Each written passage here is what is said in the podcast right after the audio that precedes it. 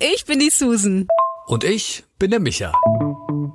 Ein ganzes Jahr lang machen wir unsere Sprachnachrichten öffentlich. Draus lernen, dich inspirieren lassen. Oder einfach darüber lachen, schmunzeln und berührt sein. Und du bist immer dabei mit diesem Podcast. Uns trennen 20 Jahre. Und 10 Jahre sind wir schon befreundet. Wir sind total verschieden. Aber in einem gleich. Wir müssen uns mitteilen. Es muss einfach raus. Schön, dass du dabei bist. Bei Micha und seinem Mann Tobi ist der Virus ausgebrochen. Und Susan ahnt das Schlimmste.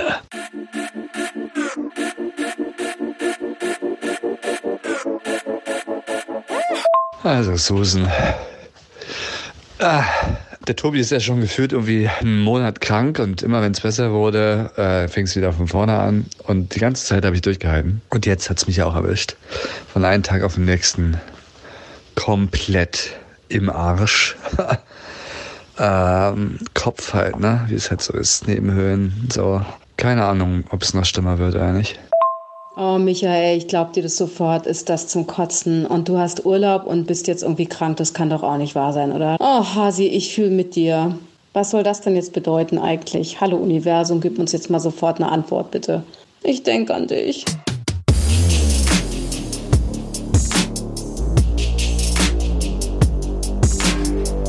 Das ist halt auch ein Vorteil, wenn du Single bist übrigens, ja? Also nichts gegen Tobi jetzt, aber... Wie hätte ich mich denn bitte schön schützen sollen? Ah, sorry. Das wäre auf der Couch schlafen oder was? Atemmaske oder wie? Das geht doch gar nicht.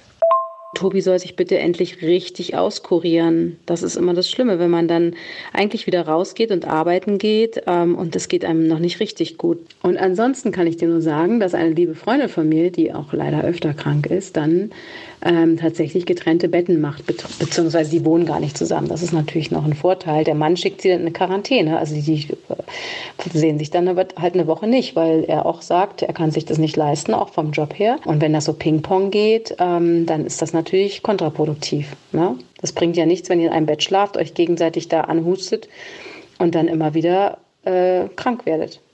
Gell, Schätzelein? Das glaube ich nicht in eurem Sinne.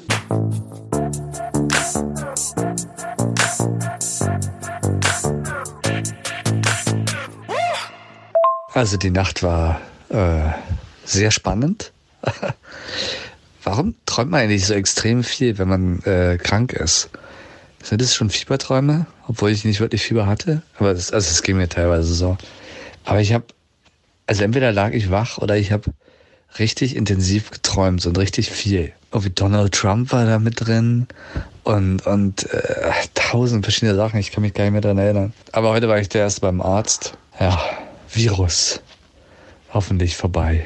Übers Wochenende. Rumliegen und nichts tun. In der Woche, wo ich produktiv sein wollte. Ja, Schätzelein, aber das ist dir jetzt einfach mal verordnet von oben. Vom Universum und vom Arzt natürlich. Und von mir. Also mal nichts tun. Geil. Sitzen eigentlich in dem Wartezimmer jetzt lauter panische Patienten mit Atemmasken. Und wenn jemand hustet, haben die gleich Panik, dass sie sich anstecken, weil es der Coronavirus sein könnte. Wenn das jetzt wirklich so ein schlimmer Virus ist, dann ist das ja auch irgendwie verständlich. Aber ich finde das immer alles ein bisschen sehr übertrieben, ehrlich gesagt. Hast du es mitbekommen mit diesem Lebensmittelladen, mit Asia-Produkten? Und da ist es seit Tagen leer. Die Menschen kommen, wenn sie reinkommen, völlig verstört rein und wollen auch sofort wieder raus. Und dann hat er einen Hashtag entwickelt, ich bin kein Virus. Oder I'm not Corona oder so. Jedenfalls geht das jetzt um die Welt in allen Sprachen, weil ja irgendwie Asiaten jetzt pauschal mal eben dafür abgestempelt werden, dass sie doch jetzt den Coronavirus alle tragen würden. Also es ist natürlich wirklich absolut übertrieben und absolut auch wieder... Oh Gott, also ich weiß es nicht. Ist es den Deutschen vorbehalten, dass sie gleich so panisch werden?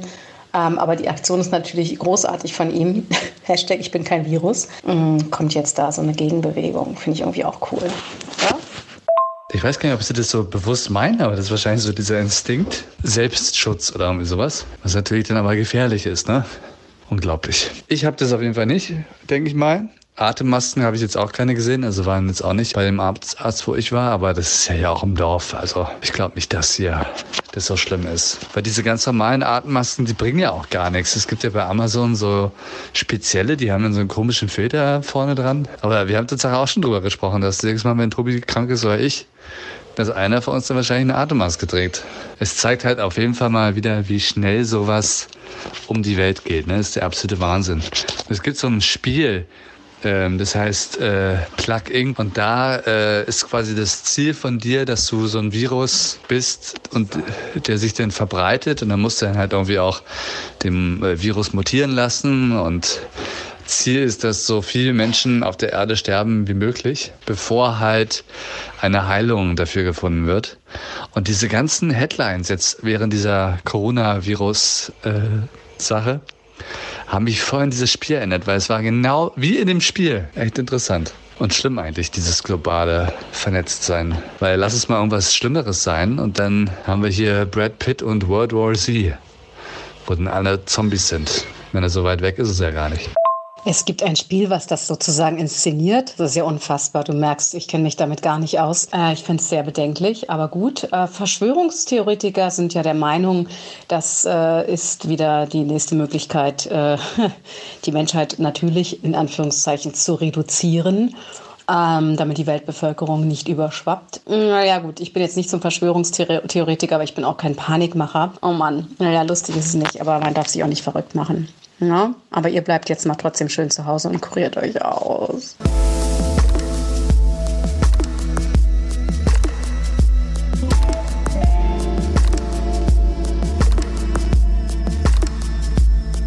Ich sehe übrigens gerade hier so einen Instagram-Post von einem Podcast, dem ich folge. Das ist der German Panda Podcast. Und dem macht eine, wie sie selbst schreibt, eine 30-something Hamburgerin, Ostasiatin. Die Thea ist es und die hat jetzt eine Folge rausgebracht, die heißt Ich bin kein Virus. Und in diesem Instagram-Post ist ein Zitat davon. Anscheinend ist ja wohl was Krasses in der S-Bahn passiert, jetzt vor kurzem, in diesem ganzen Coronavirus-Wahn. Ich werde sie mal anschreiben, vielleicht kann sie uns das ja mal erzählen. Schicke ich dir dann.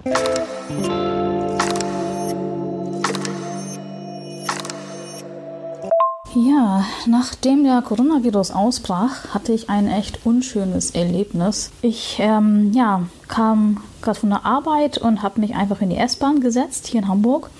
Und da dreht sich mein Sitznachbar einfach um, also wirklich bewusst um. Und zieht den Kragen seiner Jacke hoch. Das war für mich so eine Geste, oh, geh weg, steck mich bloß nicht an. Und nur zur Info, ich hatte oder habe weder Schnupfen noch irgendwas anderes. Also gehustet habe ich schon gar nicht. Und für einen klitzekleinen Moment wollte ich ihn anhusten oder überhaupt rumhusten. Aber dann habe ich mir gedacht, oh, was könnte ich damit auslösen? Weil ich habe gelesen, dass eine Chinesin in Berlin rassistisch angegriffen wurde und auch, dass ihr Gewalt angetan wurde. Ob sie jetzt mit dem Coronavirus zusammenhängt oder nicht, weiß ich nicht. Aber ich wollte einfach auf Nummer sicher gehen. Und ich habe einfach geschwiegen, habe das aber getweetet. Und für meine Verhältnisse ging der Tweet relativ schnell viral. Ich hatte es unter dem Hashtag Ich bin kein Virus gepostet. Das ist für mich so ein Erlebnis, was meiner Meinung nach nicht plötzlich aufgeploppt ist, so aus dem Nichts, sondern es muss schon vorher Ressentiments gegeben haben. Einfach so taucht ja so eine Reaktion oder so ein Verhalten nicht auf.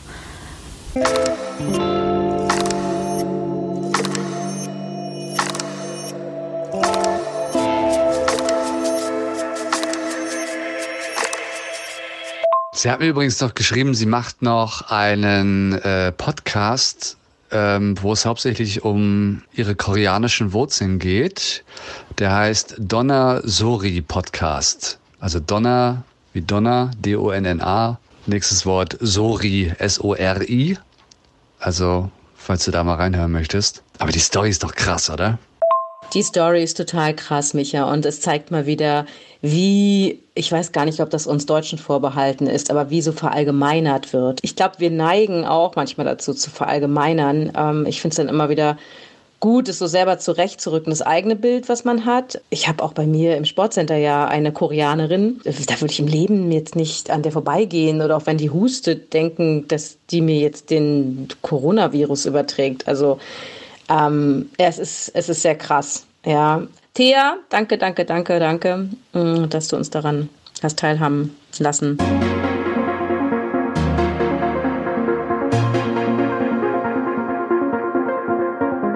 Das zeigt halt mal wieder, wie fragil der Mensch ist, unser Organismus. Bei all dem, was rumfliegt, aber da kommt nur so ein ganz kleiner Virus und schon sind wir komplett dahin gerafft. Und wie schnell das geht. Und der muss nur ein bisschen schlimmer sein und die werden ja immer schlimmer und mutieren ja immer schlimmer und dann mit den ganzen Antibiotika und sowas alles, also ne, kennen wir ja alles. Das kann super schnell vorbei sein, ne? Wenn du mal überlegst, das, ja, man sollte eigentlich zusammenhalten, was das angeht. Du hast ja auch jetzt gesehen, wie die Welt ja überhaupt gar nicht bereit ist dafür, ja? Selbst wenn man es früh erkennen würde. Das ist doch das Krasse daran. Und ich glaube, dann helfen auch keine Atemmasken, die man bei Amazon kaufen kann. Ja, möge es diesen Planeten noch lange geben mit vielen Menschen drauf. Und wir alle für uns irgendwie sorgen. Aber das heißt nicht, dass wir jetzt irgendwie mit Atemmasken durch die Gegend rennen müssen, finde ich. Oder mit Schutzanzügen oder so. Noch nicht. Möge es nie so weit kommen. Amen. Gute Besserung.